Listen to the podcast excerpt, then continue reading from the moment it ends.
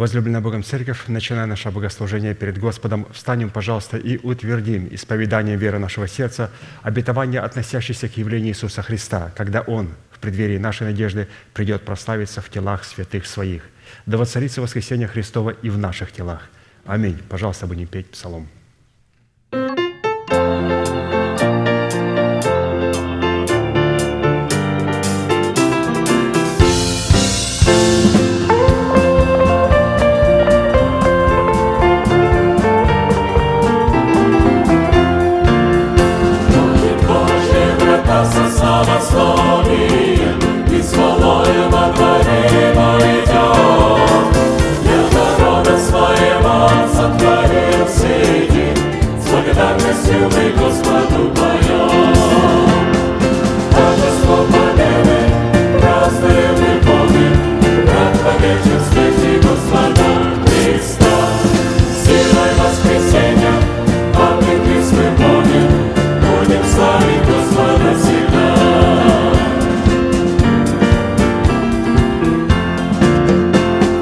Божия.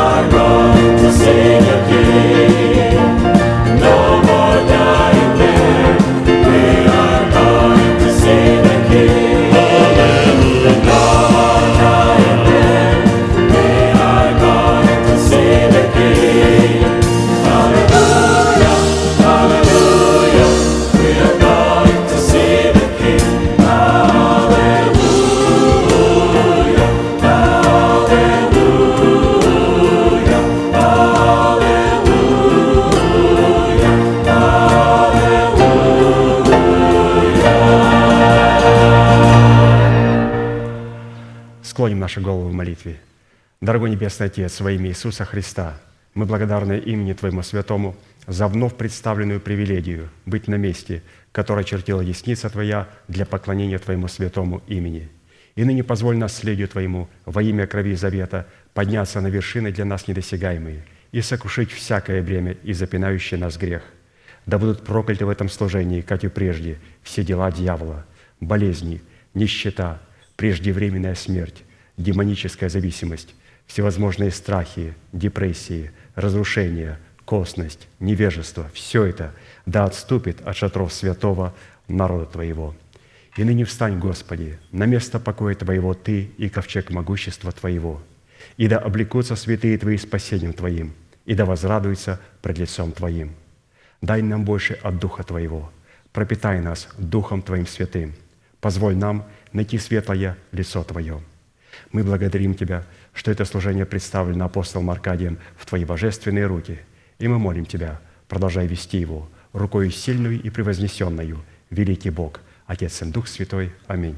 Будьте благословены, пожалуйста, идите.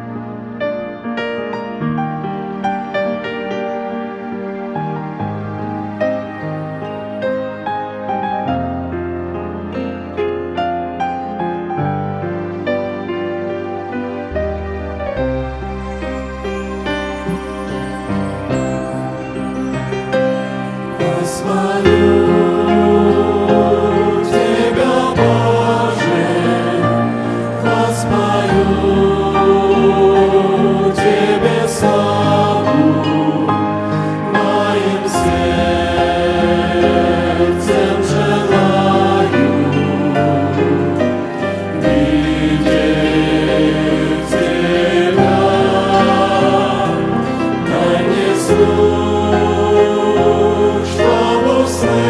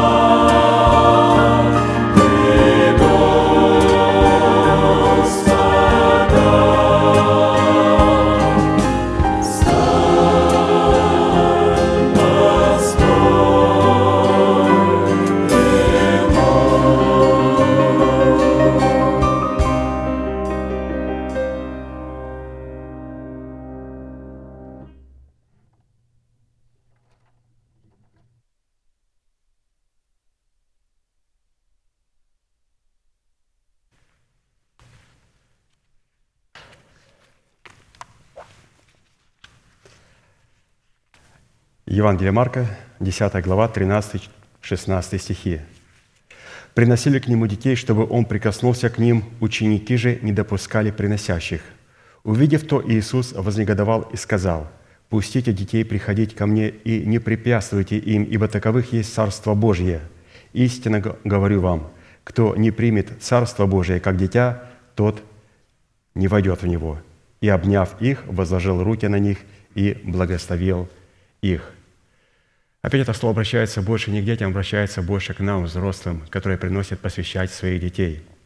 Нам необходимо помнить свое посвящение, в чем оно заключается, в том, что мы, взрослые, теряем Царство Небесное, потому что мы не имеем способности без Духа Святого Иисуса Христа сохранить Его, как сохраняют и как имеют Его дети. Как имеют Его дети? Ну, во-первых, дети имеют Царство Небесное. Писание говорит, таковых есть Царство Небесное. И оно определяется через любовь к своей матери.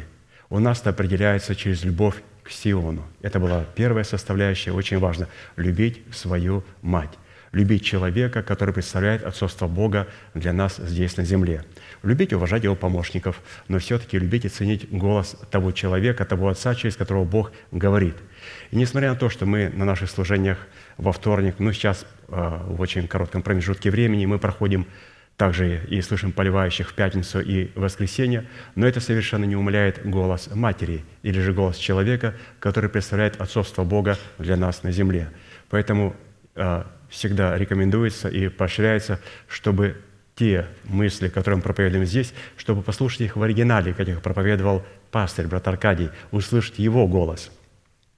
Мы слушаем здесь поливающих, а вот у нас есть прекрасная возможность слышать также а, человека, который представляет вот мать, это церковь Сион, человек представляет отцовство. Очень важно, святые, это нужно и это должно делать. И через это определяется, что мы имеем в себе Царство Небесное, то есть у нас правильное отношение к матери, к Сиону. И это не все. У нас также вторая составляющая должна быть любовь к словесному молоку, то есть к тому Слову Божьему, которое нам предлагает на Сионе. И третье, у нас ни в коем случае не должно быть органа обиды. Особенно оно, оно есть у взрослых, и детки, когда вырастают, то у них появляется такое качество – обида. А, то вот этот орган обиды у младенцев нет его, у нас есть. Поэтому нам необходимо, чтобы сохранить Царство Небесное, а, любить церковь, любить словесное молоко, истину, Слово Божье, и не иметь органа обиды. Вот эта третья составляющая – это ну, самая такая трудная, от которой необходимо нам избавиться, потому что она будет глубоко-глубоко своими корнями уходит в нашу душу ветхого человека, который вцепился в наше тело. И надо оттуда его с корнем выдернуть. А это будет больно всему. Мы почувствуем эту боль в теле и в душе, и будет содрогаться от этого дух. Просто чтобы выдрать обиду, чтобы быть как дети. И у нас есть святые, это Лео и Вика. Я попрошу вас выйти сюда. Они хотят посвятить своего младенца. И когда мы будем благословлять это святое чадо, то, пожалуйста, помните и свое посвящение.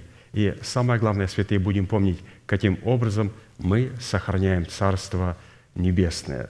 Вот в этом младенце представлен прекрасный образец, каким образом принимается благословение. Обратите внимание, здесь мать и отец, у нас есть Сион, у нас есть человек, который представляет отцовство Бога. И вот без этих двух компонентов, папа и мама, никто из нас не сможет сохранить Царство Небесное и получить его, самое главное. Мы смотрим на младенца, посмотрите на папу и на маму. Без папы и мамы младенца здесь не было. Без Сиона и без человека, который нам передал словесное молоко, посвящения никакого не может быть. Встанем, пожалуйста.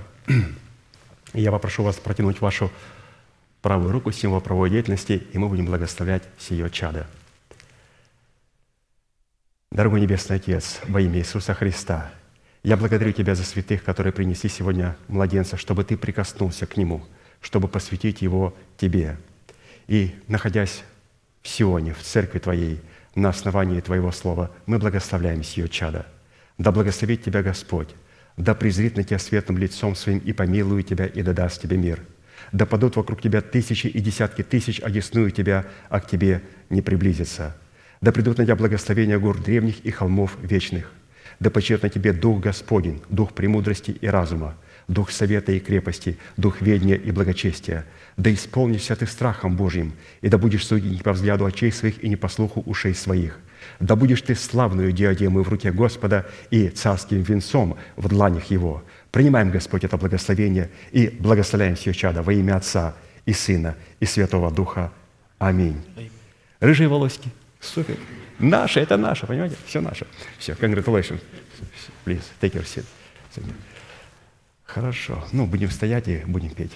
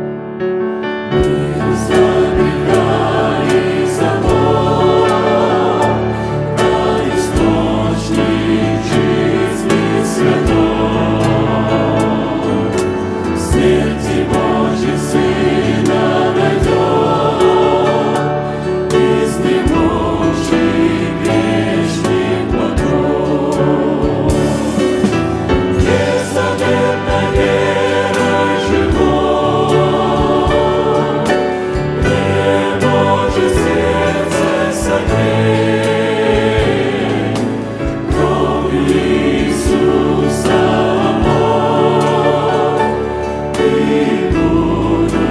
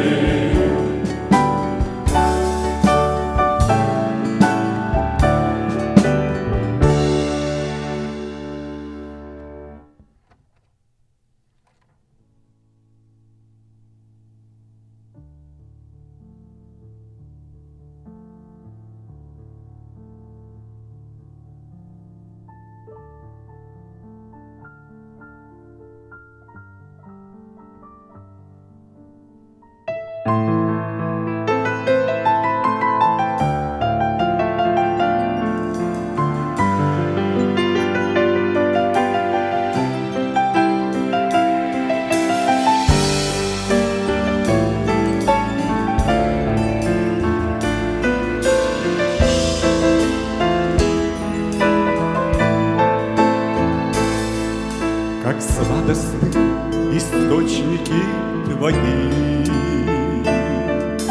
источники всех благ и вдохновений. Господь, я признаюсь тебе в любви, и это плод твоих благословений.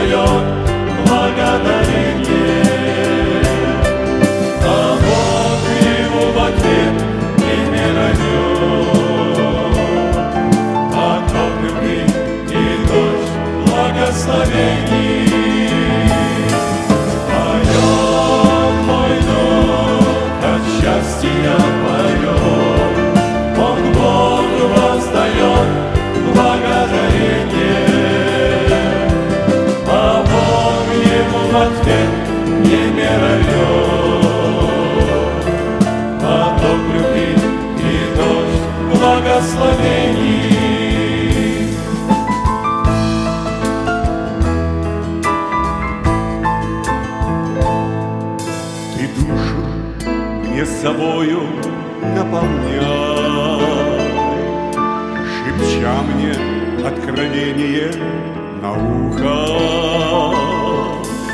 Ты сокрушай мне сердце, сокрушай дыханием твоего Святого Духа. Поет мой дух от счастья, поет.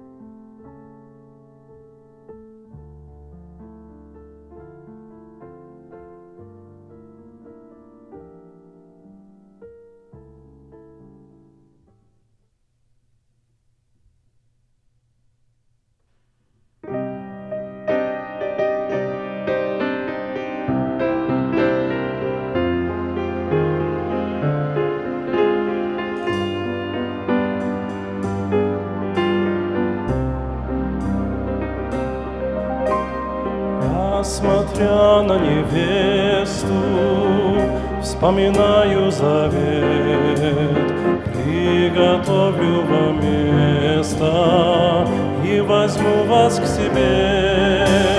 Так сказал мой учитель, он возлюбленный мой, так сказал мой спаситель, сочетаю с тобой. Так сказал мой учитель, он возлюбленный мой, так сказал мой спаситель, сочетаю с тобой. Сей, гряду уже скоро, телеграмма в руке, в небе строится хоры. Дух трепещет во мне, я невеста Иисуса, вести той, кто не рад, в небесах облекуся, вечный славный наряд. Я невеста Иисуса, вести той, кто не рад, в небесах облекуся, вечный славный наряд.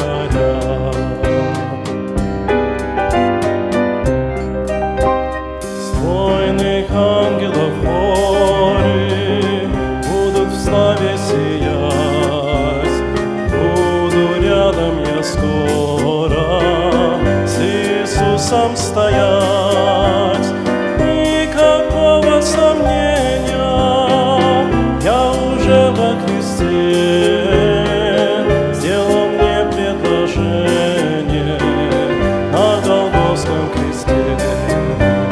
Никакого сомнения, я уже во Христе, сделал мне предложение на Голгофском кресте.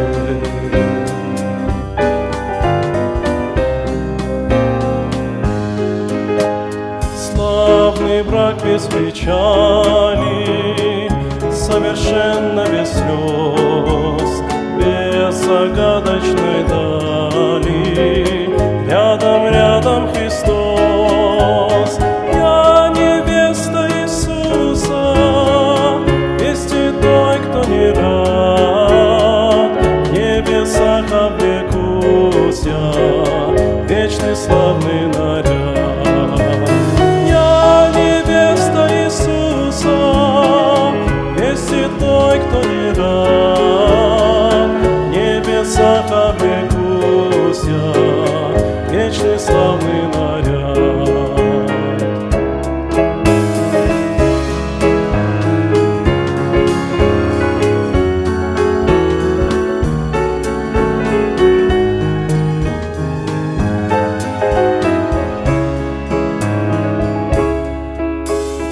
Я, смотря на невесту, вспоминаю завет и готовлю вам место и возьму вас к себе. Так сказал мой учитель, он возлюбленный мой, так сказал мой спаситель, сочетаю с тобой.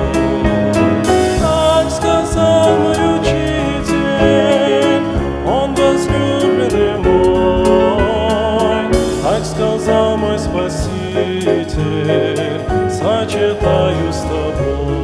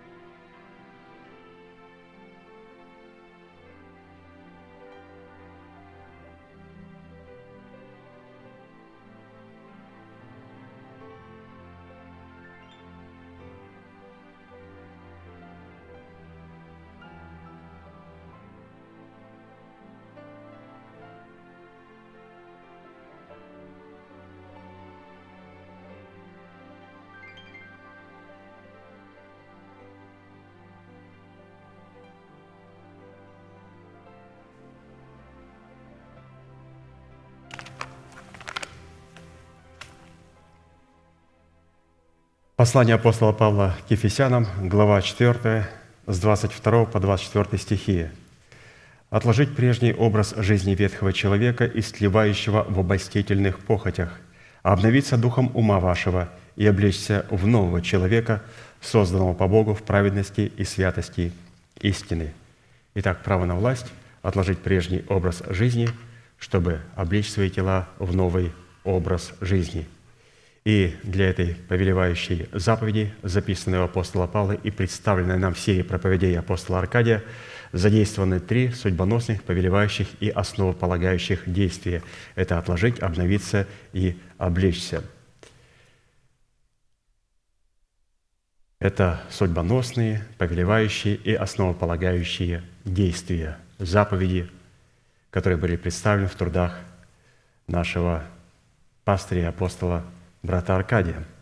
И еще раз я хотел бы поощрить святых, которые слушают и приходят, слушают проповедь во вторник, в пятницу, в воскресенье, обязательно обратиться к оригиналу, где эту проповедь говорил пастырь. Обязательно. Потому что церковь должна помнить голос своего апостола. Обязательно. То есть человек, поливающий, и у нас их не один, люди, которые а, вспоминают истину, пребывают в ней, молятся ей. А, то есть каждый из нас призван быть поливающим, когда мы сами наедине в тайной комнате провозглашаем веру нашего сердца. Мы тоже поливаем те обетования, которые есть в нашем сердце. Мы должны помнить, что несмотря на то, что мы это делаем, все-таки мы должны всегда помнить голос своего отца или же голос матери. Как маленький младенец, вот как мы сейчас посвящали маленького ребенка, он прекрасно отличает голос своей матери из тысячи других голосов. Это не говорит, что у меня, как у поливающего, или у других святых наших сестер и братьев, которые пребывают в этом служении, голос отличается от нашего Отца. Нет, у нас такой же голос, но все-таки а, есть а, человек, который поливает истину, а есть человек, который насаждает эту истину. И мы должны помнить, что это хорошо будет, если мы будем постоянно обращаться к архиву и слышать в оригинале, как эти истины были представлены нашим пастырем братом Аркадием. То есть мы сейчас проходим, например, месяц декабрь две тысячи девятнадцатого года. И хорошо было бы, я бы попросил бы всех святых наших, которые проповедуют во вторник или же в какой-то другой день, чтобы они напоминали именно дату. Например, они готовят какую-то проповедь и говорят, что вы можете посмотреть эту проповедь в архиве, например, это девятнадцатый год, месяц, декабрь. Таким образом, люди, когда слушают проповедь, ему говорят, ну как прекрасно, какие прекрасные мысли. Я помню, это говорилось, но я забыл. И вот вспомнились. И чтобы не искать, вот необходимо, чтобы человек проповедующий, например, во вторник, он сказал, я буду сейчас читать труды пастыря, и мы будем вспоминать вот эти труды его, читать из такого-то года, а такой-то месяц. То есть это поможет святым найти это в нашем архиве и прослушать заново. Итак, от выполнения этих трех требований будет зависеть совершение нашего спасения, которое дано в формате семени, чтобы обрести его в собственность в формате плода правды. И в связи с этим мы остановились на иносказании семнадцатого псалма Давида, в котором познание и исповедание полномочий, содержащихся в сердце Давида в восьми именах Бога, позволило Давиду возлюбить и призвать доступ поклоняемого Господа, а Богу дало основание задействовать полномочия своих имен в битве против врагов Давида. Итак, Псалом семнадцать, с первого по четвёртый стих. «Возлюблю Тебя, Господи, крепость моя, Господь, твердыня моя и прибежище мое. Избавитель мой, Бог мой, скала моя, на Него я уповаю. Щит мой, рог спасения моего и убежище мое. Призову достопоклоняемого Господа и от врагов моих спасусь». Ну, давайте все вместе утвердим эти имена в своем исповедании. Итак, «Господи, Ты крепость моя, Господи, Ты твердыня моя, Господи, Ты прибежище мое, Господи, Ты избавитель мой, Господи, Ты скала моя, Господи, Ты щит мой, Господи, Ты рог спасения моего, Господи, Ты убежище мое». Да услышит Господь это исповедание, да соделает нас достойными всех этих божественных имен, которые сегодня записаны на нашем сердце, чтобы мы через исповедание Слова Божьего могли увидеть их в своей жизни. Потому что без исповедания Слова Божьего ни одна из этих характеристик не станет «Аминь» в нашей жизни. Все обетования «Да» и «Аминь». Слово «Да» и «Аминь» – это слово, это не мысль. «Да» и «Аминь». «Да будет свет, и стал свет. Аминь». То есть мы видим о том, что все это должно исповедоваться а, нашими устами. Итак, мы с вами прошли имя Господа. «Господа, Ты крепость моя, также Ты твердыня моя». И сегодня мы закончим имя Господа, Ты прибежище мое. И мы с вами выяснили, что после того, когда мы, возвеличив Слово Божие в своем сердце, облечемся в полномочия имени Бога крепость, и после этого взвесим себя на весах правды и очистим себя от всякой скверной плоти и духа возможностями, которые находятся в имени твердыня, только после этого мы получаем право для того, чтобы использовать имя «Господи, Ты прибежище мое». Имя Бога «Прибежище» использовано в данной молитвенной песне как наследственный удел Сына Божьего, в котором и через которого человек может прибегать к Богу, чтобы познавать Бога и быть оплодотворенным семенем Царства Небесного, содержащего в себе клятвенное обетование Бога. На иврите имя Бога «Прибежище» как имя существительное, то есть имя, относящееся к личности, определяется в Писании как обитель Бога, жилище Бога, святилище Бога, неприступный свет, в котором пребывает Бог, место, на котором человек познает Бога, возможность оплодотворяться семенем Царства Небесного, атмосферу успеха Бога и радости Бога, надежда на Бога и упование Бога. Практически прибежище Бога – это конкретное место, на котором пребывает Бог, в пределах которого мы можем познавать Бога и оплодотворяться семенем Царства Небесного. Место, на котором пребывает Бог, на этом месте человек может познавать Бога. А как мы узнаем, познаем ли мы Господа, когда мы имеем возможность оплодотворяться семенем Царства Небесного, когда мы слышим Слово, в котором есть обетование, клятвенное обетование, и мы их принимаем, когда проповедник говорит, когда, например, в нашем случае пастор Кади говорит, мы сидим и, ну, и все сидят молча, и мы внутри говорим, да будет мне по слову Твоему, да будет, принимай Тебя, Господь. Я думаю, что все это вы делаете. Я тоже, когда слушаю Слово Божие, сильно идет, но мы все с большим уважением слушаем, кричать-то не положено у нас. У славян это правильно и хорошо, хорошая культура. И внутри мы говорим, мы внутри кричим: да будет, Господь, мне по слову святого помазанника Божия. Принимаю, Господь, это слово. Да будет мне по слову Твоему. И как мы знаем, что располагается это место, куда мы прибегаем, в трех уникальных измерениях: на высоте небес, в святилище, которое обуславливается телом Христовым, в лице избранного Богом остатка, и также в сердце человека, смиренного и сокрушенного духом, трепещущего перед благовествуемым словом Бога в устах человека, которого он облек полномочиями своего отцовства, и в устах помощников этого человека. А посему глагол «прибегать к Богу» как к своему прибежищу содержит в себе возможности, дающие человеку способность быть оплодотворяемым семенем обетования, относящегося к преддверию нашей надежды, в плоде которого Бог получает основание вступить в битву за наши тела, чтобы разрушить державу смерти в нашем теле и с шумом навечно низвергнуть из нашего тела ветхого человека оружием упованием и твердыней, которое является держава смерти.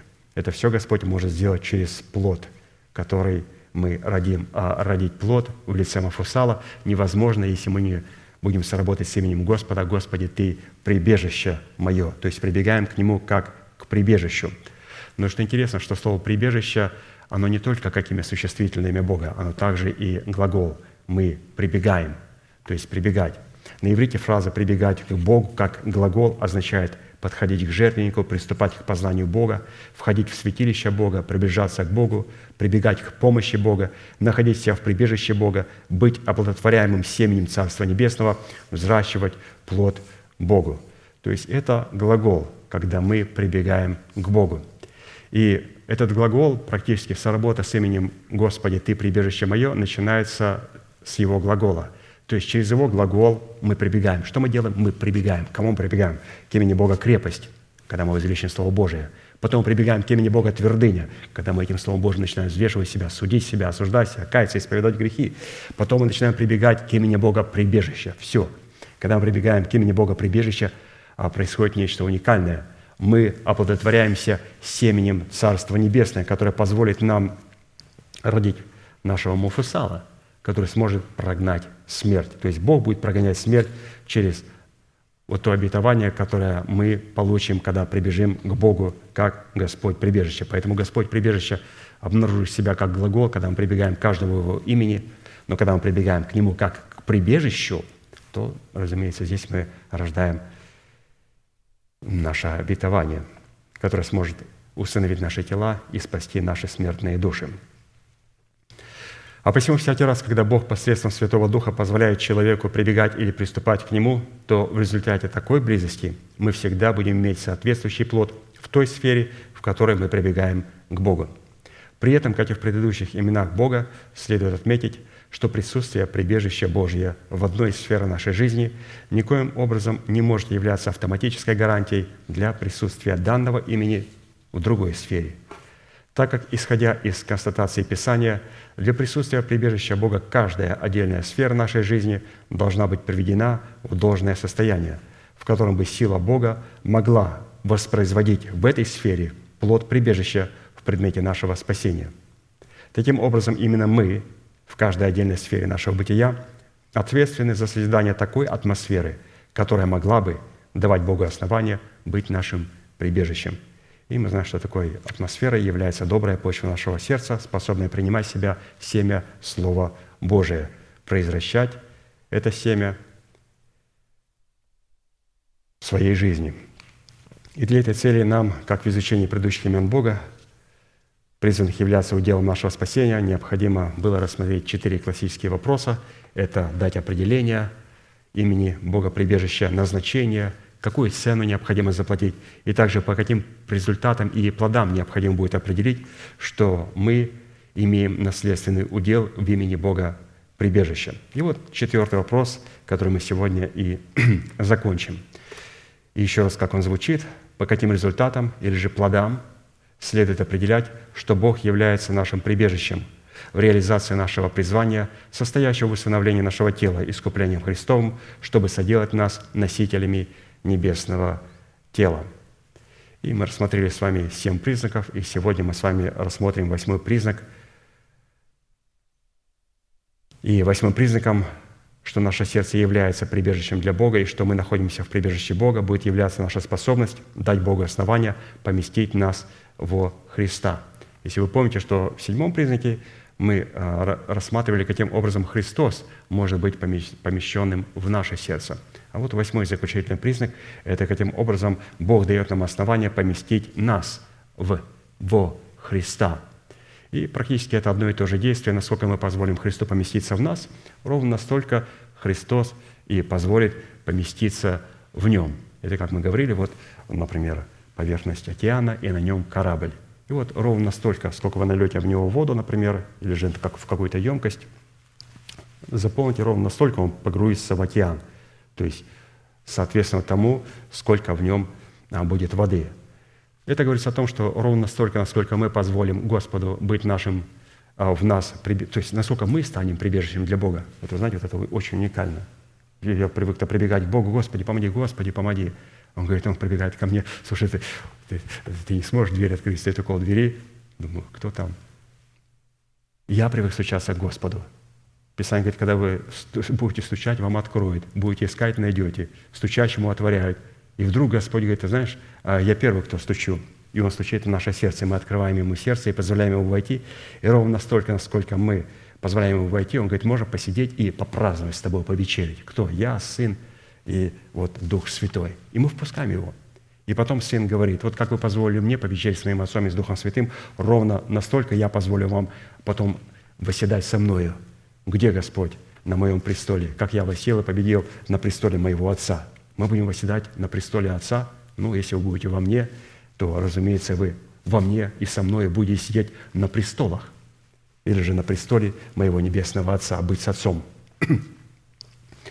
Да, интересно было посмотреть, это какое надо будет смирение, чтобы с позиции престола быть. Вы представляете, сидеть на престоле, на котором сидит Отец, престол, на котором посадил Сына, и престол, на который сядет жена, невеста Агнца.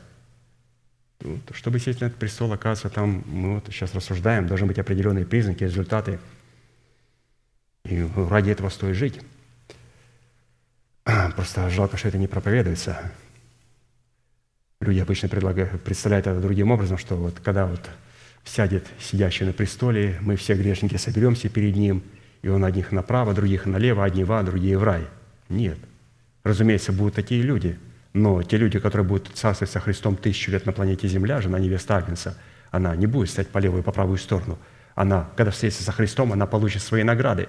Она сегодня уже через Слово Божие все то, что неправильно, не соответствует ней, Слову Божьему выкидывает по левую сторону, а все то, что соответствует, утверждает ее в праведность Божию. Сегодня у нас происходит все то, что у некоторых произойдет перед Белым престолом. Мы сегодня ставим Слово Божие внутри себя и устраиваем этот белый престол, чтобы потом не стоять перед белым престолом, а чтобы сидеть с Отцом в Иисусе Христе на престоле Его. Вот такая вот интересная судьба у святых. Итак, восьмой признак. Господь дает нам основание поместить нас во Христа. И мы рассмотрели с вами пять составляющих. Давайте сегодня рассмотрим другие составляющие, всего двенадцать. Сразу переходим к шестой составляющей. То есть составляющая пребывания во Христе. То есть все наше прибежище пребывания во Христе. Во Христе, в котором Бог становится нашим прибежищем. Следует определять по наличию в самом себе четырех достоинств. Это премудрости, праведности, освящения и искупления. Когда у нас есть вот эти четыре вещи, то это говорит о том, что мы пребываем в Иисусе Христе. первое Коринфянам, первая глава, тридцатый стих. «От Него и вы во Христе Иисусе, который сделался для нас премудростью от Бога, праведностью, освящением и искуплением». То есть не только Христос, от Него и вы во Христе. То есть у нас должны быть эти качества. Премудрость, праведность, освящение и искупление. Вот эти четыре вещи. Давайте их коротко рассмотрим. Ну, начнем с премудрости, которая должна быть не только у Христа и у нас. От Него и вы, от Него и вы. Почему и мы? Потому что мы во Христе. От Него и вы во Христе. Премудрость определяется в Писании страхом Господним, которым человек может быть исполненным во Христе Иисусе при исполнении ряда условий. И вот эти условия написаны в Исаии, одиннадцатая глава, с первого по третий стих. И произойдет отрасль от корня Иисеева, и ветвь произрастет от корня его. И почиет на нем Дух Господень, Дух премудрости и разума, Дух совета и крепости, Дух ведения и благочестия. И страхом Господним исполнится, и будет судить не по взгляду очей своих, и не по слуху ушей своих решать дела». Исходя из этого места, существуют четыре составляющие, которые позволят нам на право обладать премудростью, которая будет выражаться в страхе Господнем. «Я, Господь, хочу иметь эту премудрость». Господь говорит, вот, посмотри, Исаия говорит, каким образом мы можем иметь право на эту премудрость. Во-первых, нам необходимо из прочитанного быть человеком, который будет происходить или же являться отраслью и ветвью, имеющей органическую причастность к происхождению от корня Иисеева, и произойдет отрасль от корня Иисеева, и ветвь произрастет от корня его. То есть нам необходимо происходить от этого корня. И для чего необходимо происходить от этого корня? Чтобы тот сок той маслины, того корня, который течет, стал нашим достоянием. То есть иметь органическую принадлежность к корню Иисея. И этой, вот этой отраслью был как раз Давид. У Иисея было много сыновей, но мы видим, что никто из них не был а, вот этим отраслью и не был корнем Иисея. Только Давид. Почему это определилось?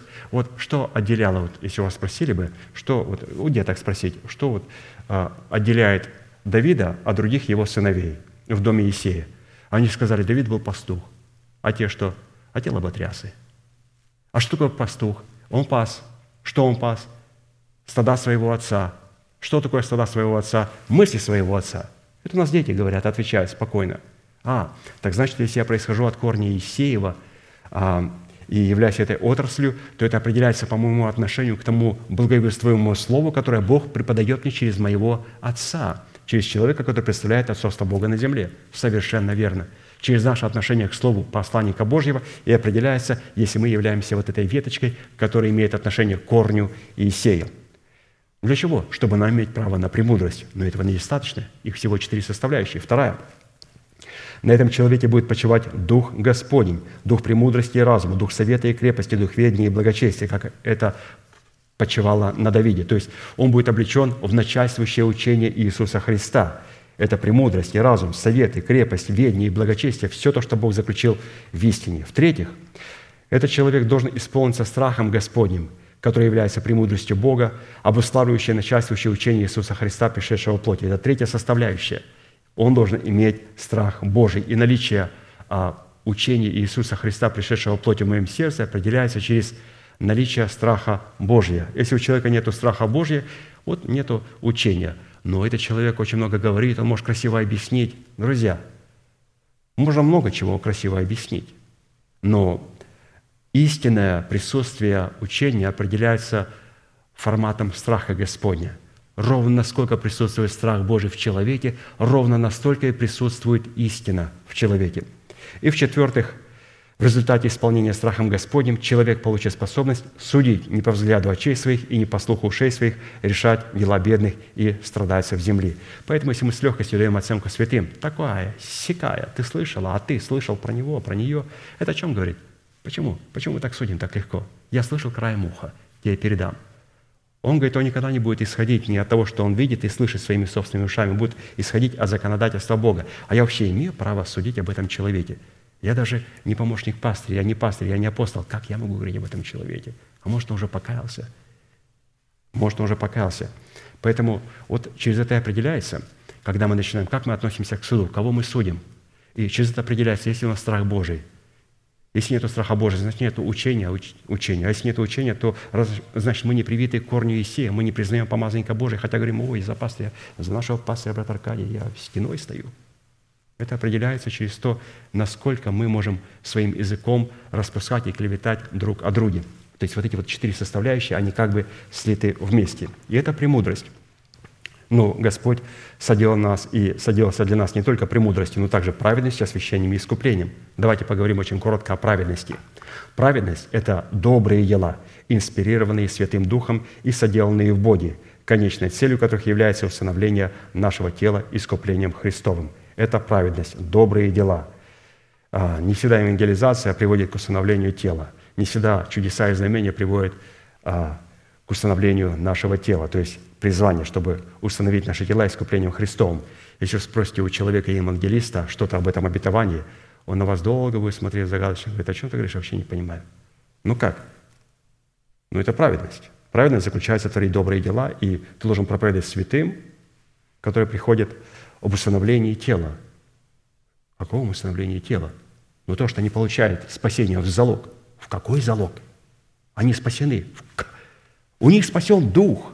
И в промежутке времени они должны спасти, установить свою смертную душу и свое тленное тело, которое умирает. У нас времени остается не так уж и много. Не так уж и много остается времени. Видите, синенький. Не так уж и много времени. О чем это говорит? Вот посмотрите на зеркальце. Посмотрите в зеркало. Это о чем говорит? У нас остается немного времени. И все, что необходимо сделать, чтобы то спасение, которое мы получили в залог, оно стало нашей собственностью. И это праведность. Третье качество. У нас должно быть освящение. Освящение – это готовность представить свое тело в жертву живую, святую, благоугодную Богу для нашего разумного служения. Посмотрите, насколько оно связано. «Господи, я хочу представить свое тело на свое служение». Господь говорит, а ты вначале возьми веру и усыновление для своего тела, спасение своего тела, всего своего естества, а потом предлагай меня на служение. Я не хочу, чтобы ты служил мне. Господи, почему? Потому что я никакого отношения с твоим телом не хочу иметь. Почему? Потому что ты не имеешь истины об усыновлении твоего тела. Твое тело – храм. Ну, храм, слышал, храм Духа Святого. Ну, я не понимаю, что значит храм Духа Святого? Это говорит о том, что Господь хочет усыновить наше тело и сделать нас не только своим домом, но своим храмом, потому что мы не только царский дом, мы храм Божий, мы царственное священство, дом, в котором живет Бог, и в дом, в который поклоняются Богу. И это все в нашем теле. Поэтому освящение, Господь, я хочу, после того, когда я в праведности понял, что цель всех моих добрых дел в установлении своего тела, теперь через освящение я представляю свое тело, в котором живет эта информация, в жертву святую, благоугодную Богу для разумного служения. И четвертое – искупление.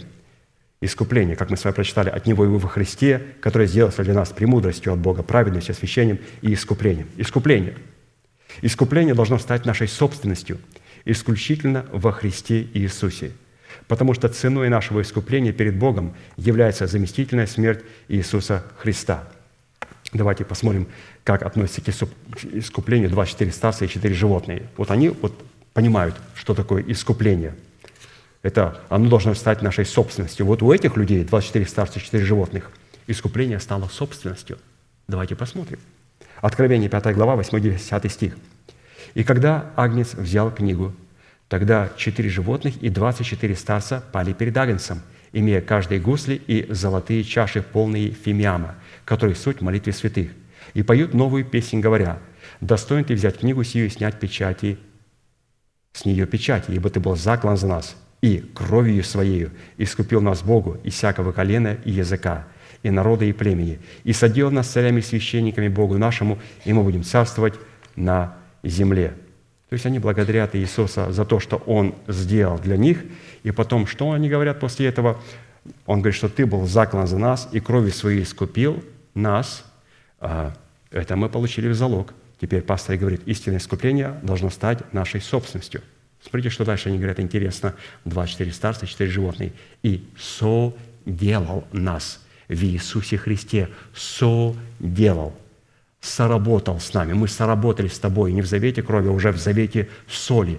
Мы соработали с тобой. Ты соделал нас царями и священниками Богу нашему, и мы будем царствовать на земле тысячу лет, и потом будем сидеть в Иисусе Христе с Отцом на престоле Его. Вот что они говорят. Оказывается, не просто благодарить кровь. За кровь мы будем благодарить всегда. Но если после этого мы не скажем, ты соделал нас, мы соработаем с тобою, где в завете соли.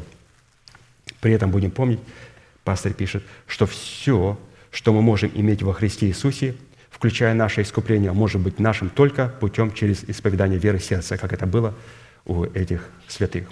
Вот такая интересная четвертая, шестая составляющая. То есть у нас должна быть премудрость от Бога, праведность от Бога, освящение от Бога и искупление от Бога и в Боге. То есть эти четыре качества должны стать нашим достоянием. Хорошо. Седьмая составляющая – пребывание во Христе, в котором Бог становится нашим прибежищем, следует определять по наличию имения в самом себе признаков, что мы умерли для греха и живем для Бога. или же по наличию признаков, свидетельствующих о том, что мы свободны от закона греха и смерти. То есть мы умерли для греха, живем для Бога, определяется через то, что мы закона, от закона греха и смерти. Римлянам шесть, стих девять одиннадцать. «Знай, что Христос, воскреснув из мертвых, уже не умирает. Смерть уже не имеет над ним власти. Ибо что он умер, то умер однажды для греха, а что живет, то живет для Бога. Так и вы почитайте себя мертвыми для греха, живыми же для Бога, во Христе Иисусе Господе нашим». Еще раз последнее предложение. Мы говорим о том, что как поместить себя во Христа Иисуса, для этого необходимо. «Так и вы почитайте себя мертвыми для греха, живыми же для Бога, во Христе Иисусе Господе нашим». Давайте послушаем, как это трактуется апостолом, чтобы мы правильно понимали. Потому что иногда люди говорят, что вот наделал грехов, а потом говоришь, а я почитаю себя мертвым для греха, живым для Бога. И вообще какое-то не будет хамства, это будет хамство, потому что это качество, которое говорите вы, оно, или же такой человек, говорит о том, что человек легализирует грех. Но то качество, о котором говорит апостол Павел и которое нам объясняет апостол Аркадий, это говорит о том, как поместить себя в Иисусе Христе для того, чтобы избавиться от греха, а не для того, чтобы легализировать грех. Давайте сейчас послушаем очень внимательно, чтобы глупости мы такие больше никогда не говорили. Ты нагрешись, нагрешись, а потом скажи, я почитаю себя мертвым греха, живу для Бога. Все. Отерла ручки свои, там ротик, и все, и пошла дальше лисичка. Нет, святые, так нельзя делать. Так нельзя делать. Давайте послушаем внимательно, чтобы у нас не возникал такой больше никогда вопрос, чтобы мы не кощунствовали над Словом Божьим. Причина, по которой мы призваны почитать себя мертвыми для греха, живыми же для Бога во Христе Иисусе, состоит в том, что Христос, воскреснув из мертвых, уже не умирает. Смерть уже не имеет над Ним власти. Ибо что Он умер, то умер однажды для греха, а что живет, то живет для Бога. Однако это только для тех, кто во Христе Иисусе. И если человек голословно заявляет, что я почитаю себя мертвым для греха, живым для Бога, и убежден, что он находится во Христе Иисусе, но в то же самое время не имеет в себе свидетельства, что он умер для греха, а живет для Бога, он обольщает себя. То есть, оказывается, вот эта вещь провозглашать, это только чтобы помещать себя, но если человек живет а, не в соответствии своего исповедания, Писание говорит, и пастырь наш говорит, что человек такой обольщает себя. Человек, пребывающий во Христе Иисусе, будет освобожден от зависимости царствующего греха в своем теле, так как благодаря доступу к имеющемуся у него праведности во Христе Иисусе ветхий человек будет связан и заключен в темницу, как написано: «Истинно говорю вам, что вы свяжете на земле, то будет связано на небе, и что разрешите на земле, то будет разрешено на небе».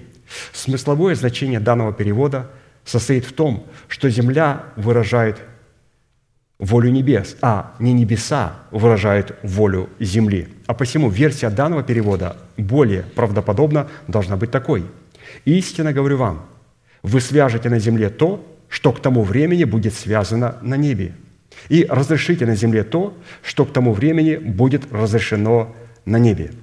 А посему под фразой «связано на небе» или «разрешено на небе» имеется в виду «связано во Христе Иисусе» и «разрешено во Христе Иисусе». Вот почему мы провозглашаем, будучи еще а, в рабстве греха, будучи и имея запинающий грех, от которого не можем избавиться, мы должны себя провозглашать: «Господи, я почитаю себя мертвым для греха, живым же для Бога». Не для того, чтобы сказать, что я легализирую грех. Бог на это не смотрит. Нет, Бог смотрит на это как на грех. Но это исповедание только для того, чтобы поместить меня во Христа Иисуса, только во Христа Иисуса, потому что в Иисусе Христе Бог уже связал этот грех.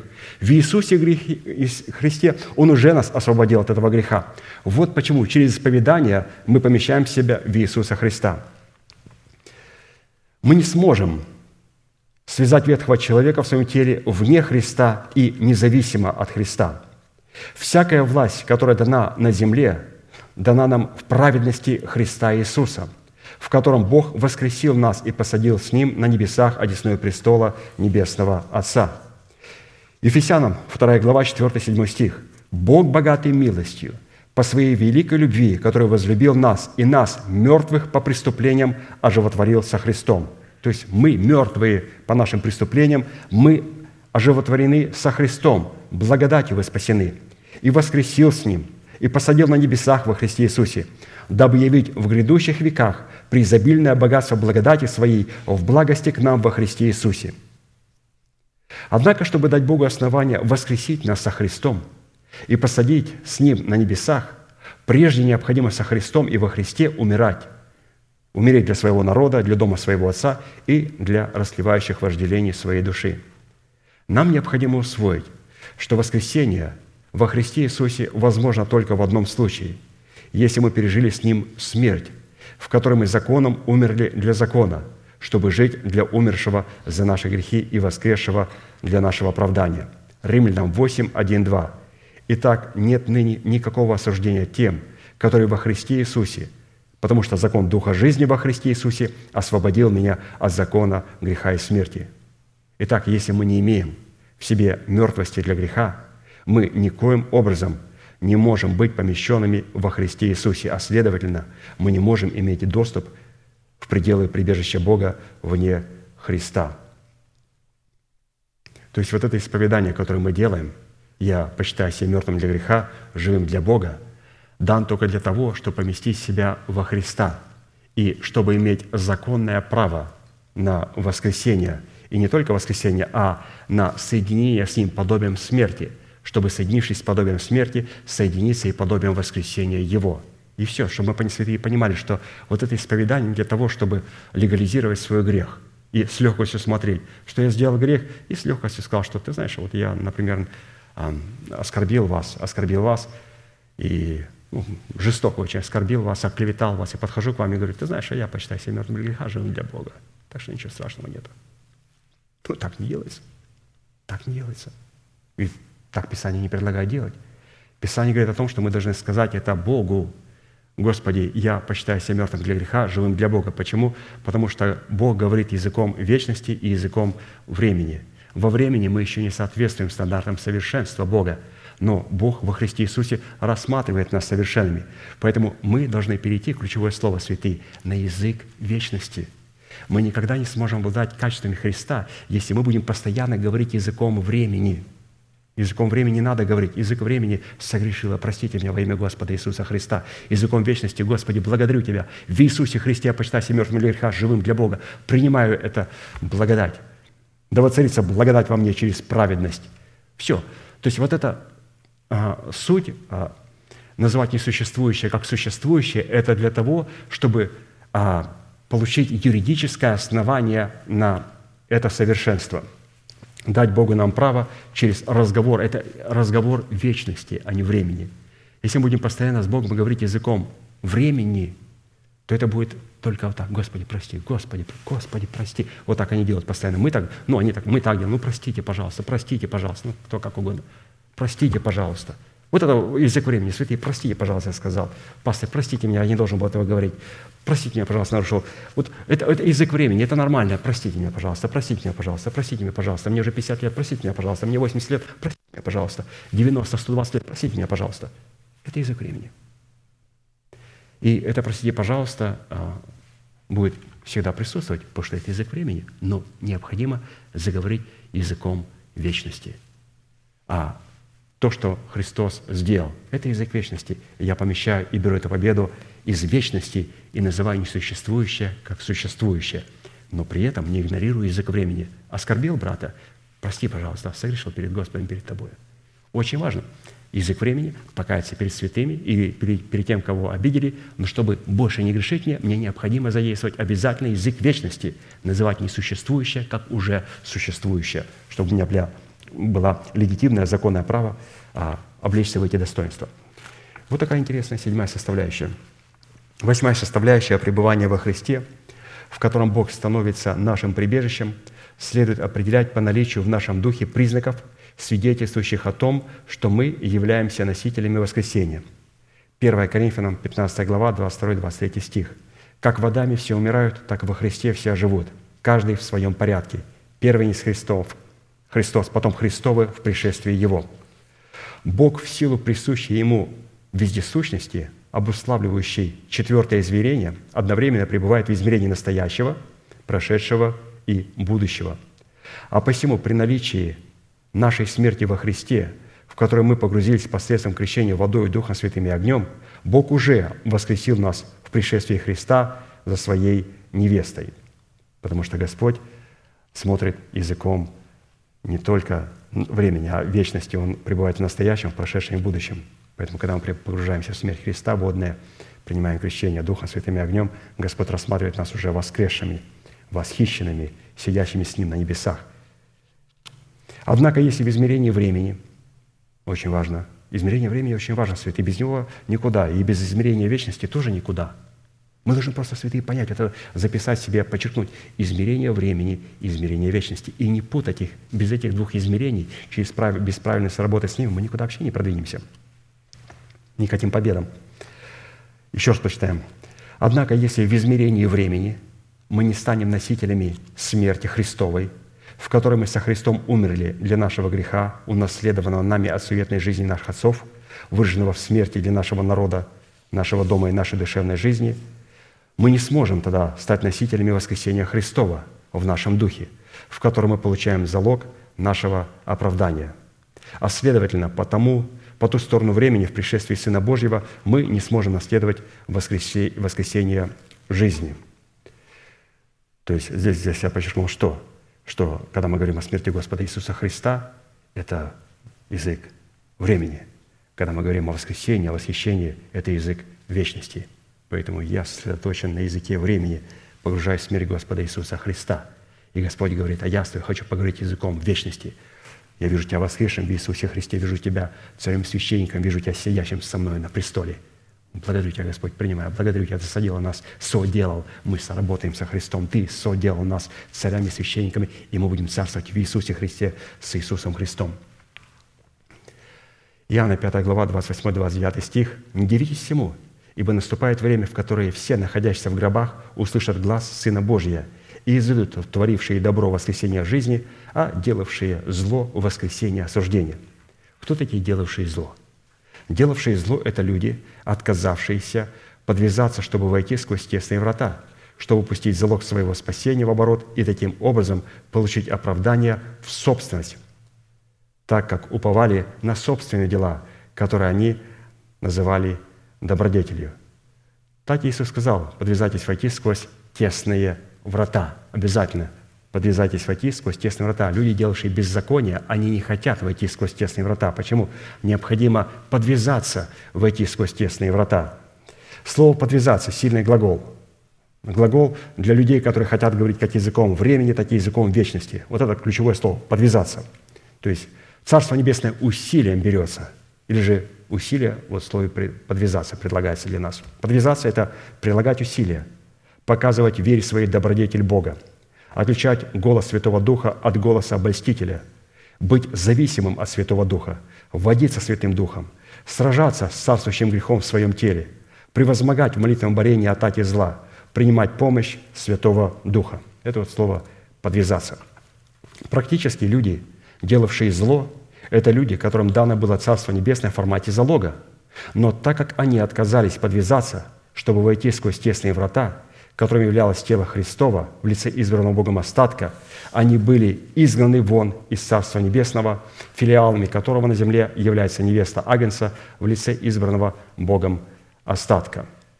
Царство Небесное, пребывающее в трех измерениях: на высоте небес, в святилище в лице избранного Богом остатка и в смиренном и сокрушенном сердце человека, имеет одну улицу, среди которой течет река жизни, на берегах которой по обе стороны растет дерево жизни, двенадцать раз приносящее плоды, дающее на каждый месяц плод свой и листья дерева для исцеления народов.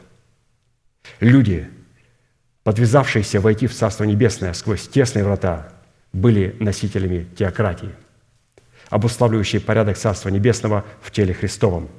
Призванием носителей Царства Небесного являлось установление их тел искуплением Христовым или же воздвижение в их телах державы жизни. В то время, как люди, отказавшиеся войти сквозь тесные врата, имели много улиц, на которых нечестивые вожди поили их яростным вином блудодеяния. Так, структурой таких собраний являлась либо демократическая система, где выбирают пастырей путем голосования, либо система диктатуры, где человек приходит и говорит: «Дух Святой меня послал, Он дал мне иное благовествование». То есть это все очень опасно. Это вот как раз есть широкие врата. То есть либо демократическая структура, либо диктатура, где человек сам себя послал. Служение таких людей, на которых и на таких улицах, на которых они ели и пили, как мы знаем, что мы ели и пили на этих улицах, и Ты учил нас на этих улицах, Господи. Он говорит, я вас никогда не учил, никогда вы там не ели и не пили. Я учил только на своей улице в Иерусалиме. Это одна улица, там теократическое служение. Он говорит, странно, нам сказали, что это был Ты. Было очень много улиц, много разной пищи. Он говорит, нет, меня там не было.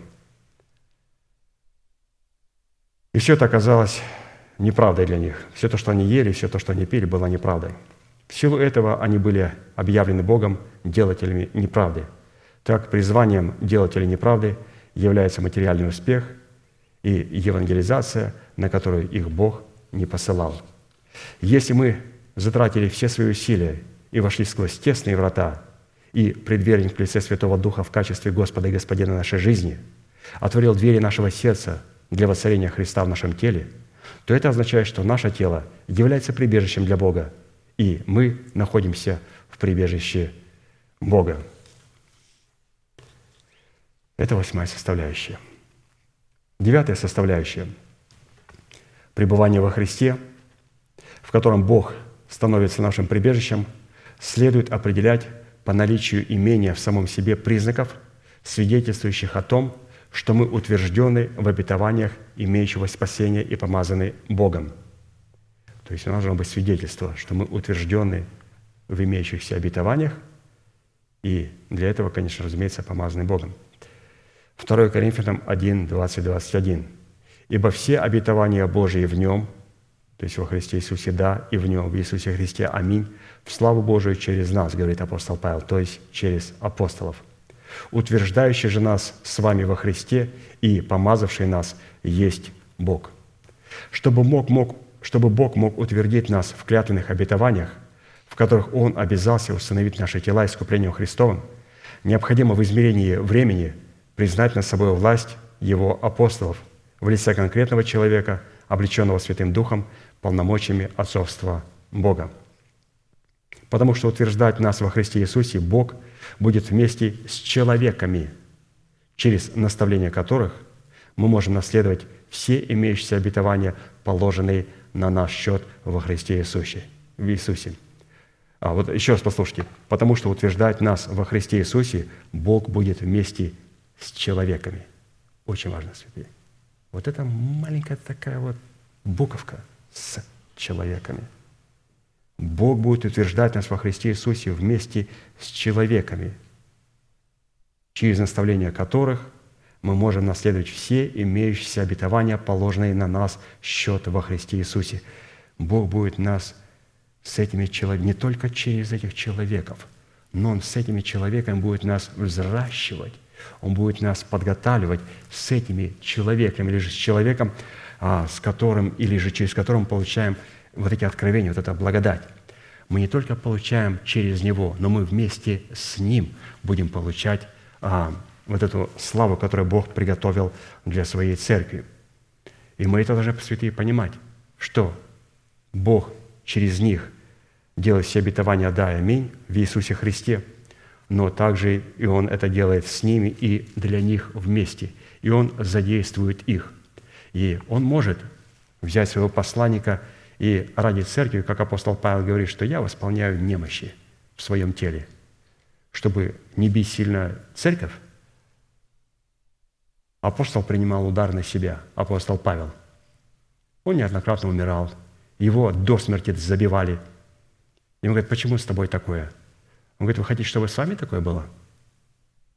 Он говорит, я боюсь, что в церкви никто не останется. Он говорит, я принимаю эти удары ради вас. Почему Бог берет человека, которого облекает отцовством Бога, представляет интересы Бога на земле, и сокрушает его. Для того, чтобы в церкви открылись новые позиции? Нет. Когда Бог сокрушает своего помазанника, все двери моментально закрываются на заслоны, и написано на дверях, applications мы не принимаем, новые позиции не рассматриваются Богом. Все. Бог начинает нечто делать. Мы должны это понимать. И когда Бог задействует святого человека, помазанника Божия, Писание говорит, что в славу Божию через них, что Он задействует и нашего пастыря, Он задействовал апостола а, Павла, апостола Петра и других апостолов. Я вообще удивлялся, какая у них странная судьба. Они никто не умирает своей собственной жизнью, своей собственной смертью, простите, пожалуйста. Они все были казнены. Все болели. Их бичевали, их убивали. Господи, почему? Для того, чтобы церковь, и чтобы они могли разделить с церковью одну награду.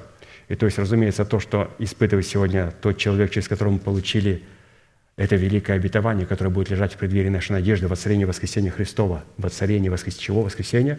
Для того, чтобы пришло воцарение воскресения Христова, для этого необходимо, чтобы пришло сокрушение. И Господь говорит, через кого пришло это откровение? Через этого человека. Необходимо, чтобы это пришло в силу и имело легитимный статус. Богу необходимо, вот как Христа, сокрушить человека. Для чего Он сокрушал апостолов? Для того, чтобы церкви дать вместе с апостолами. Не через них, а с апостолами эту великую награду. Поэтому Господь сокрушает своих святых, которые представляют Его интересы, для того, чтобы вместе с ними могли получить силу воскресения. Поэтому Христос был сокрушен, как сосуд на Голгофе. Для чего? Для того, чтобы воскреснуть. Поэтому мы должны понимать, что а, и видеть почерк Бога, что Господь никогда не даст доступ к воскресению, если Он не увидит смерти. А смерть проявляется в сокрушении, когда Господь берет сосуд, сокрушает, и тогда церковь получает легитимное право на то, что она исповедует. Уж очень большая цена стоит за этим словом. Да воцарится воскресение Христова в наших телах. Господь говорит, хорошо, я это дам через сокрушение. И Он сокрушает. И на, как мы относимся к этому, сможем ли мы уразуметь ту великую руку Божию и ту великую славу, которая стоит за всем этим, что Господь нас очень близко подвел к воскресению, потому что очень сильно себя проявляет Он в смерти Господа Иисуса Христа, в сокрушении. Так и то, что как никогда Он близко подошел к воскресению, Господь Иисус Христос в Своем теле. Говоря образным языком, утверждать нас в имеющихся обетованиях с апостолами Бог будет через Хирама и его послов, которые построят нам дом из драгоценных камней и кедровых деревьев. Второе Царство, пятая глава, одиннадцатый-двенадцатый стих. «И прислал Хирам, царь Кирский, послов к Давиду, и кедровые деревья, и плотников, и каменщиков, и они построили дом Давиду.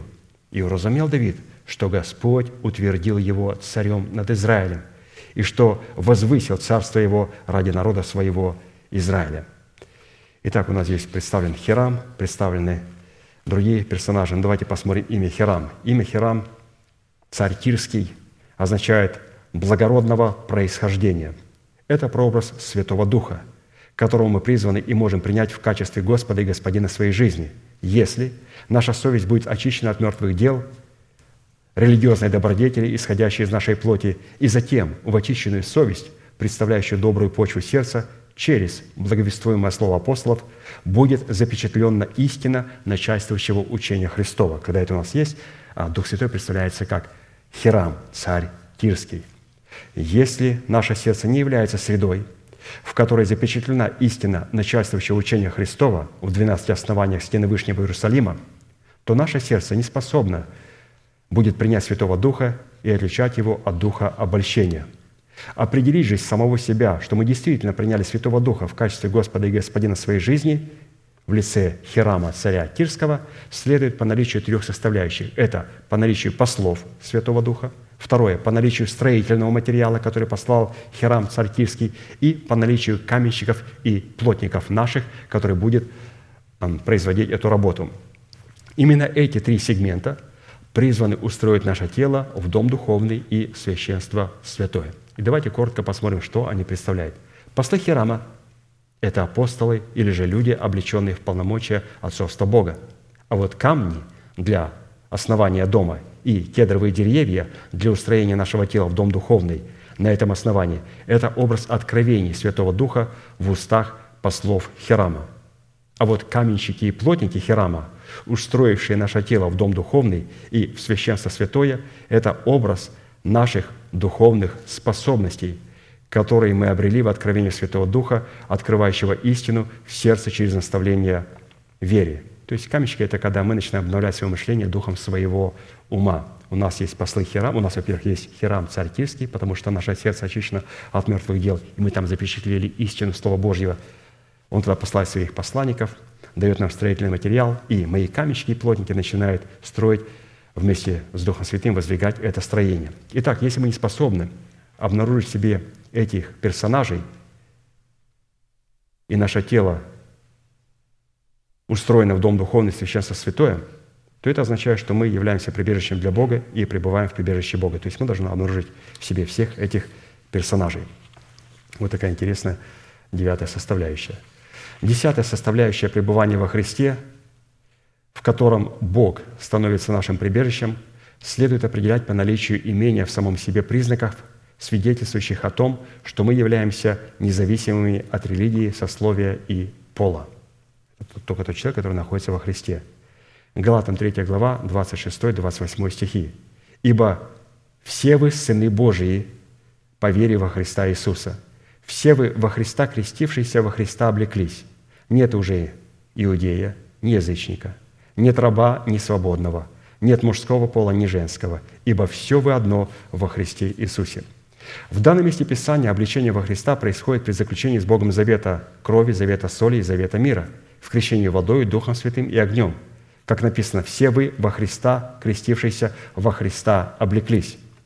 При этом следует разуметь одну неоспоримую истину, что начальное заключение с Богом завета крови, завета соли и завета мира в крещении водой, Духом Святым и огнем является залогом, который необходимо пустить в оборот, чтобы содержание завета крови, завета соли и завета мира, заключенного в крещении водой, Духом Святым и огнем, стало нашей собственностью. Другими словами говоря, заключение с Богом завета крови, завета соли и завета мира в крещении водой, Духом Святым и огнем – это не одновременный акт, но некий процесс, в котором мы через наставление вере и послушание истины призваны возрастить себя в меру полного возраста Христова. Господь нам дает крещение водой, Духом Святым и огнем для того, чтобы заключить завет крови, завет соли и завет покоя. И мы видим, что это не одновременный акт. Это одно крещение, это один завет. Но почему Господь предложил нам его в тройственности? Потому что, чтобы душевное стало духовным. Потому что мне необходим процесс, некий процесс. Господь нам не предложил крещение водой, Духом Святым и огнем, завет крови, завет соли, завет покоя, как альтернативу. И, конечно же, если как альтернативу, я сказал, ребята, скажите, пожалуйста, а, а что мне выбрать так, чтобы спастись, как головня из огня? Вот я хочу жить для себя, а потом, чтобы покаяться перед смертью, как вот некоторые люди ходили, ходили в церковь, грешили тайно, а потом раз, перед смертью покаялись. И говорят, что они спаслись, как головня из огня. Скажите, как это сделать? Есть такая альтернатива? Нету такой альтернативы. Пастор неоднократно говорил, что крещение – это одно крещение, это одна вера, это один завет. Это не три альтернативы. Мы выбираем, что я особо цену платить не буду, я так, спастись, вот, приму водное крещение, мое имя там будет записано, и все. Нет, это не три альтернативы. Это дано только для того, чтобы мы могли возрасти в меру полного возраста Христова. И это делается. И, разумеется, мы здесь встречаем о том, что в Иисусе Христе, когда мы находимся, то нету ни мужского пола, ни женского. Давайте вспомним, о чем здесь говорится, потому что рассматривать это а, необходимо не просто в церкви. В церкви нету ни мужского пола, ни женского. То есть мы понимаем, с этим необходимо вот, славянск, славянам очень долго бороться, что сестры не имеют права проповедовать в церкви. Ну, хорошо. Сестры начали рассказывать стихи, начали пророчествовать. Обошли вот вокруг этих глупцов. Сестра не имеет права открывать свой рот. Она говорит, «Ха-ха, да, рассказываем стихи, начинаем пророчествовать. А нельзя, как говорится, пророчество унижать. Необходимо. И все, она начинает контролировать. Почему женщина дошла до этого? Потому что э, вот, не находятся люди во Христе Иисусе, и мужчины неправильно относятся к сестрам. В Иисусе Христе нет ни мужского пола, ни женского.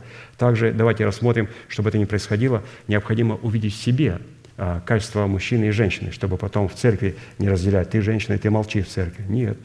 В тебе тоже есть женщина. Кто во мне? Я мужик. Вот, мужик, давай посмотрим немножко, поищем там это все. Женс, женские функции в духе человека, находящегося во Христе, это сверхъестественная способность и готовность оплодотворять себя семенем благовествуемого слова о Царстве Небесном. То есть это готовность, или же другими словами говоря, когда мы являемся доброй почвой для того, чтобы принимать семя Слова Божьего. В то время как мужские функции в духе человека, находящегося во Христе, это сверхъестественная способность исповедовать веру сердца и таким образом оплодотворять себя семенем Царства Небесного и взращивать семя Царства Небесного в плод правды. Если мы не обладаем способностью оплодотворять себя семенем услышанного слова о Царстве Небесном и способны исповедовать веру своего сердца, то это означает, что наше тело является прибежищем для Бога, а Бог во Христе Иисусе является нашим прибежищем.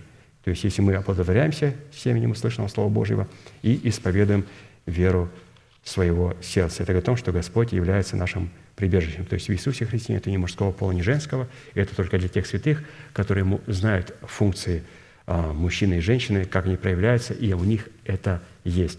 Также нет ни раба, ни свободного. Это также не относится к церкви, это относится ко мне, ни раба, ни свободного. То есть когда я обновляю свою душу, свое мышление духом своего ума, там уже нет разницы, это становится как одно. Моя душа становится обладателем ума Христова. Нету больше ни раба, нету больше ни свободного. Это свободное обновило мое мышление, моего раба. Нету мужского пола, нету ни женского. Почему? Потому что я увидел в себе и мужские, и женские, женские функции. То есть все это есть, святые, в нас.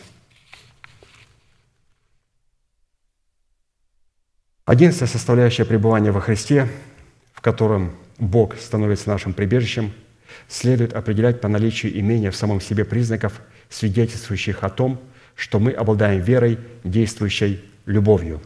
Галатам пять шесть. «Ибо во Христе Иисусе не имеет силы ни обрезания, ни необрезания, но вера, действующая любовью».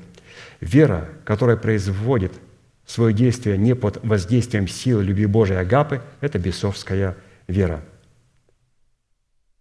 Иакова два четырнадцать двадцать. «Что пользы, братья, если кто говорит, что он имеет веру, а дел не имеет? Может ли эта вера спасти его? Так и вера, если не имеет дел, мертва сама по себе. Ты веруешь, что Бог един? Хорошо делаешь, и бесы веруют и трепещут. Но хочешь ли знать, неосновательный человек, что вера без дел мертва?» Бесовская вера состоит в том, что человек исповедует своими устами веру, которой нет в его сердце, исходя на самом деле не из дел любви Божией агапа, а из закона дел, исходящего из его плоти. Благодаря такой вере закон дел становится в теле человека державой греха и смерти, на которую уповает ветхий человек, за которым стоят организованные силы тьмы. Бесовская вера – это вера, в которой нет любви Божией агапы, но которая исходит из закона дел. первое Коринфянам пятнадцать пятьдесят шесть. «Жало же смерти грех, а сила греха – закон, или же закон дел». Чтобы дела плоти, представленные в законе дел, утратили свою силу, необходимо приготовить свое сердце для принятия обетования, состоящего в усыновлении нашего тела искуплением Христовым. первое Коринфянам пятнадцатая глава пятьдесят три пятьдесят пять. «Ибо тленному сему надлежит облечься в нетление, и смертному сему облечься в бессмертие. Когда же тленное сие облечется в нетление, и смертное сие облечется в бессмертие, тогда сбудется слово написанное: поглощена смерть победою. Смерть, где твое жало? Ад, где твоя победа?» Если мы в измерении времени, обратите внимание, как пастырь часто повторяет: измерение времени, измерение вечности, измерение времени, измерение вечности. Как вот, в какие грани интересные. Если мы в измерении времени не откажемся от закона дел. Господь нам дал время, святые, для того, чтобы мы могли отказаться от закона дел, от бесовской веры. Я буду что-то делать, чтобы спастись. Бесовская вера.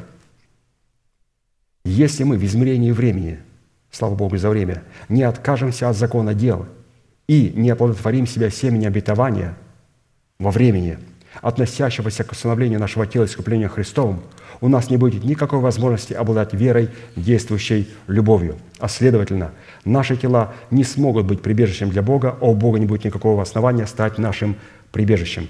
Итак, в измерении времени Господь нас освобождает от бесовской веры. Бесовская вера выражает себя в законе дел. За законом дел стоит закон. Закон Моисеев, а за законом дел стоит непосредственно сама смерть.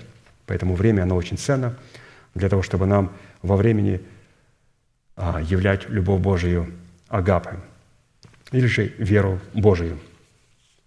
Потому что можно много добродетелей делать, но это все будет мертвые дела. Это все будет мертвые дела. Писание говорит, можно раздать все свое имение и отдать свое тело на сожжение. И если мы любви не имеем, то Писание говорит, что в этом нам не будет никакой пользы. Это вера бесовская.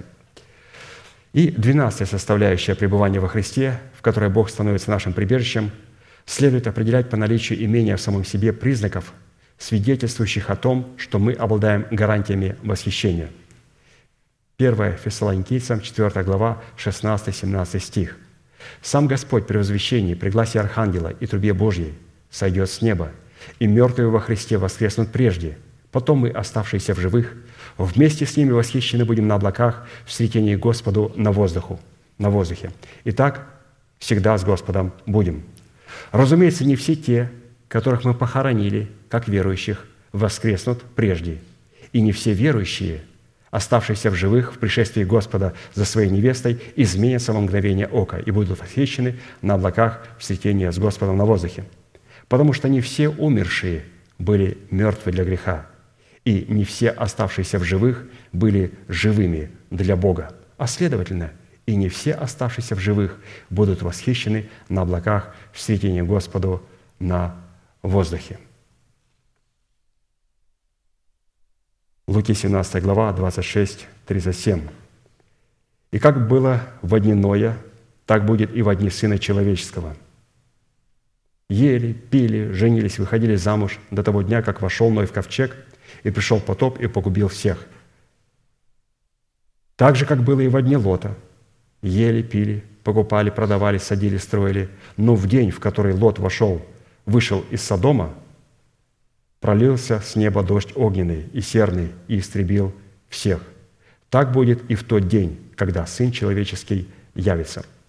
В тот день, кто будет на кровле, а вещи его в доме, тот не сходи взять их. И кто будет на поле, также не обращайся назад. Вспоминайте жену, жену Лотову. Кто станет сберегать душу свою, тот погубит ее, а кто погубит ее, тот оживит ее. Сказываю вам, в ту ночь будут двое на одной постели. Один возьмется, а другой оставится. Две будут молоть вместе. Одна возьмется, а другая оставится. Двое будут на поле. Один возьмется, а другой оставится. На это сказали ему, где Господи? Он рассказал им, где труп, там соберутся и орлы». Из имеющегося предупреждения следует, что день, в который явится Сын Человеческий, чтобы забрать свою невесту от земли, будет одновременно соответствовать состоянию дней Ноя и дней Лота. Вот во дни Лота что они делали? Они ели, пили, женились, выходили замуж. Что они делали во дни Лота? Тоже ели, пили, а также покупали, продавали, садили, строили. Обратите внимание, между днями Ноя и днями Лота есть общее только одно, а именно и те, и другие ели и пили. В дальнейшем же существует кардинальная разница. Во дни Ноя женились и выходили замуж, в то время как во дни Лота, когда господствовал толерантный дух, гомосексуализм и лесбиянство, там не выходили, не женились замуж, там были бойфренды и все вот эти вот мерзости, герлфренды, голубые, там разные, розовые. Вот у них не было свадеб. Но в одни Лота все-таки люди покупали, продавали, садили, строили. Дело в том, что давая описание дням Ноя и дням Лота, Святой Дух на самом деле давал определение состоянию своей церкви или же тому, что будет происходить в среде его народа, который именуется его церковью, когда Иисус возвратится за тем, чтобы забрать свою церковь из мира. Возвращаясь к дням Ноя, следует отметить, что это была потрясающая и удивительная по своему научному и техническому прогрессу цивилизация, истребленная водами всеверного потопа. Поэтому перед приходом Христа цивилизация должна а, в своем техническом прогрессе сильно-сильно начинать моментально ускоряться. Моментально ускоряться. И когда она сильно цивилизация ускоряется, это о том, что а, цивилизация, все знают, идет к полному своему краху. И вот этот крах скоро произойдет. Всей этой цивилизации, как было во времена Ноя. Цивилизация дошла до своего пика и была истреблена водами потопа. А теперь рассмотрим фразу «ели и пили», которая описывает состояние народа Божьего как во дни Ноя, так и во дни Лота. и которая будет в тот день, когда Сын Человеческий явится за своими». Как на иврите, так и в оригинале греческого языка смысл этой фразы «ели и пили» подразумевает не только обыкновенную пищу и питье, но также пищу и питье человеческого ума, которое являет, являются мысли человека. Так и написано, притча двадцать три, семь. «Каковы мысли в душе человека, таков и он. Ели и пили». Мысли человеческого ума. Слово «ели» вкушали, пожирали, поглощали и облекались в истребление и тление.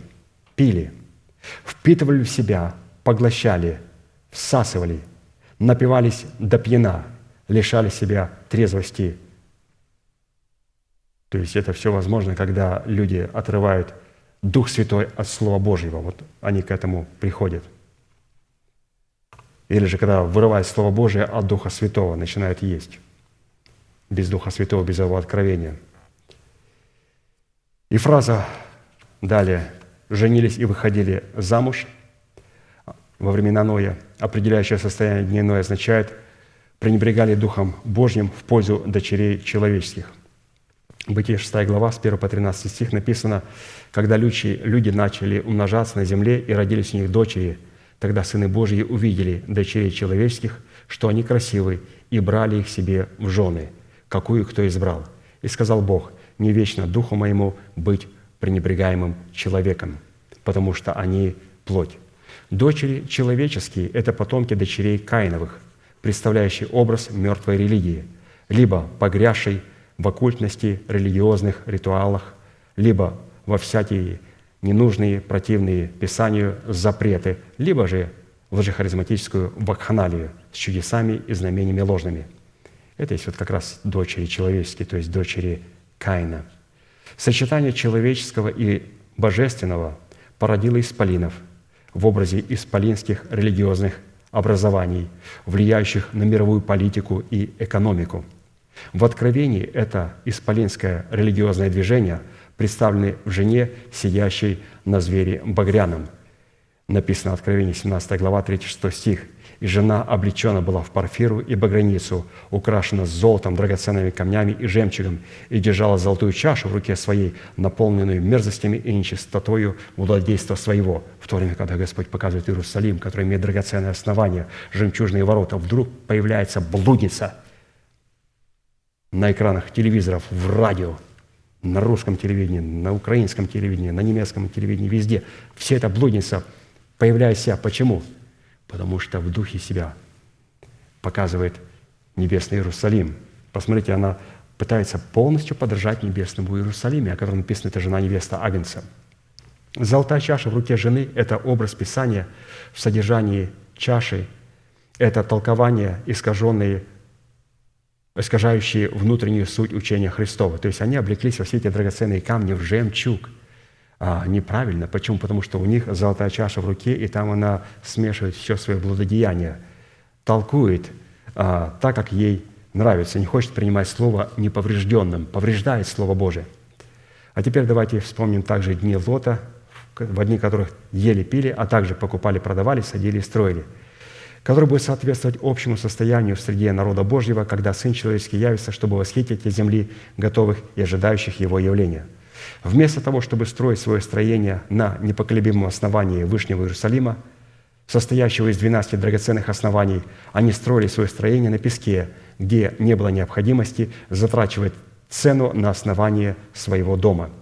Если мы пос- посмотрим вокруг и послушаем, чему учат в теологических заведениях, и в большинстве христианских церквах, и посмотрим на структуру их правления, то мы поймем, что это состояние характера дней Ноя и дней Лота, и что явление Господа близко как никогда. Если мы в измерении времени не будем подвязаться, чтобы войти сквозь тесные врата, чтобы купить у продающих елей для сосуда своего сердца, чтобы наш светильник не погас среди тьмы, у нас не будет никакой возможности обладать гарантией на восхищение, а, следовательно, наши тела не смогут быть прибежищем для Бога, а у Бога не будет никакого основания стать нашим прибежищем. Аминь. Святые, будем молиться и благодарить Бога за то слово, которое мы имели сегодня возможность вспоминать. Дорогой Небесный Отец, во имя Иисуса Христа мы благодарим Тебя за великую привилегию находиться на месте, которое чертила десница Твоя для поклонения Твоему святому имени. Мы благодарим Тебя, Господь, что на этом месте пребывает память имени Твоего, потому что Ты, Господь, на этом месте даровал нам услышать Твою истину, Твое учение. Ты позволил нам, Господь, эту истину, это учение поместить в свое сердце. И Ты сказал, что мы это делаем для того, чтобы, Господь, мы могли являться перед Тобою постоянной памятью. И, Господь, мы определяем, что на этом месте находится память Твоего имени, тогда, когда на этом месте мы слышим, Господь, Твои глаголы. Когда мы видим лестницу, которая стоит здесь, на земле, и касается небес, и видим ангелов Божьих, которые нисходят и восходят на небеса. Видим, Господь, те истины, те исповедания, Господь, которые мы сегодня исповедуем. Мы благодарим Тебя, Господь, за Твой божественный язык, язык времени и язык вечности. Мы не пренебрегаем ни тем, ни другим. И, Господь, мы говорим языком времени. И говоря языком времени, Господь, если мы не отреклись от суетной жизни сегодня во имя Господа Иисуса Христа, мы отрекаемся от суетной жизни, которая была нам передана через наших отцов, через линию и генетику, через которую проходит смерть и проклятие в нашу жизнь. Говоря языком времени, Господь, мы сегодня каемся перед Тобою. Говоря языком времени, Господь, мы сегодня приходим к Тебе с нашим сердцем, с нашей поруганной честью, поруганным достоинством. Мы приходим к Тебе, Господь, с нашим запинающим грехом. Мы приходим к Тебе, Господь, с нашими болезнями, с нашими немощами, для того, чтобы Ты мог, Господь, нас исцелить, для того, чтобы, Господь, Ты мог нас восстановить, для того, чтобы Ты, Господь, нас мог спасти. Мы приходим к Тебе, Господь, и говорим с Тобой языком времени. И благодарим Тебя, Господь, за язык вечности, что в Иисусе Христе Ты воскресил нас, Ты посадил нас на небесах в Иисусе Христе, и мы будем царствовать с Тобою. Благодарим Тебя, Господь, за ту истину, которую Ты нам дал. Благодарим Тебя, Господь, что Ты дал нам способность слышать и понимать голос человека, который представляет для нас отцовство Бога на земле. Мы знаем Его голос, и мы не забыли Его голос. И мы, Господь, молим Тебя о том, чтобы Твоя милость благопоспешила к нашей скорой встрече, для того, чтобы нам, Господь, слышать Его голос, для того, чтобы, Господь, Он нам мог передать то благовествование, которое Ты положил в Его сердце. А там, Господь, еще достаточно много того, чтобы Ты хотел сделать достоянием и нашего сердца, достоянием и нашего исповедания. И мы, Господь, ожидаем, мы ожидаем, Господь, с терпением. Мы признаем, что в Твоем распоряжении находится как язык времени, так и язык вечности. Мы преклоняемся, Господь, перед Тобою и находимся в почтении, в трепете перед временем Божьим. И мы только молим Тебя, Господь, чтобы милость Твоя благопоспешила для нас, чтобы наш пастырь мог нам преподать то духовное дарование, Господь, которое он имеет для утверждения наших душ. Благодарим Тебя, Господь, за это общение, благодарим за ту истину, которую мы слышали. Мы, Господь, приготовим свое сердце для принятия тех откровений, которые Ты приготовил для нас, Господь, и в последующих служениях. Мы благодарим Тебя, Господь, за атмосферу братолюбия, которая пребывает на этом месте. Благодарим, что на этом месте, Господь, не пребывает вера бесовская. На этом месте пребывает вера Божья, потому что мы, Господь, любим друг друга Божьей любовью агапы. И эта атмосфера присутствует здесь. И она выражается, Господь, в Твоем божественном порядке. Мы любим, Господь, Твой божественный порядок. Мы превозносим, Господь, Твое Слово. Мы прощаем друг друга, и мы готовы снисходить друг к другу. Мы отказываемся, Господь, переносить какую-либо худую молву. Мы отказываемся, Господь, судить кого-либо в тех сферах, за которые мы не несем ответственности, потому что, Господь, мы обладаем страхом Господним. Мы обладаем, Господь, страхом Господним, потому что Ты поместил этот страх Божий в лице Святого Духа и Слово Божье в наше сердце. И Ты поместил туда, потому что, Господь, мы сделали решение очистить наше сердце от всяких мертвых дел и поместить через принятие Твоих посланников в нашу жизнь, принятие того материала, который они нам передали. И мы, Господь, сегодня подвязаемся, чтобы взять эти драгоценные камни, взять это дерево кедр и начинать, Господь, устроять из себя дом духовный, священство святое, чтобы приносить те жертвы, которые будут благоугодны Тебе. Благодарим Тебя, Господь, за красоту Твоего Слова и за Дух Святой, который открывает нам значимость этого Слова. Благодарим Тебя за Церковь, за Твой Сион. Благодарим Тебя, Господь, за тех, через которых Ты нам передал и через которых Ты насаждаешь в нас Слово. Мы молим Тебя, Господь, чтобы Ты также даровал милость для поливающих, для того, чтобы они пребывали, Господь, в полном смирении, в полной кротости, в сокрушении своего духа. Благодарим Тебя, Господь, за тех святых, Господь, которых Ты сегодня сокрушаешь, для того, чтобы, Господь, дать Церкви Твоей воскресение. Мы, Господь, видим, как никогда, через то, что Ты делаешь в Церкви, что время это приблизилось, через то, что Ты производишь в этом мире, насколько сгустили краски, и мы видим, как вопиет к Тебе мир, как он погружен в страх и в безысходность. Господь, это нас радует. Ты сказал: «Восклоните, поднимите голову ваши». Господь, мы поднимаем наши головы и благодарим Тебя, что избавление наше приближается, что усыновление наших тленных тел приближается, что наша встреча с Господом Иисусом Христом приближается. И мы, Господь, предвкушаем встречу с Тобою. Мы предвкушаем встречу со святым лицом нашего Небесного Отца. Мы предвкушаем эту великую привилегию в Иисусе Христе восседать с Отцом в объятиях Отца, в лоне Авраама. Благодарим Тебя, Господь, за эту милость и за эту премудрость, и за эту судьбу, которую Ты нам открыл в Слове Своем, через Твоих посланников. Принимаем, Господь, свое сердце, обновляем этим словом дух свой, духом своего ума, своего мышления и исповедуем его своими устами. Наш великий Бог, Отец и Дух Святой. Аминь. Отче наш, сущий на небесах, да святится имя Твое, да придет царствие Твое, да будет воля Твоя и на земле, как и на небе. Хлеб наш насущный подавай нам на каждый день, и прости нам долги наши, как и мы прощаем должникам нашим.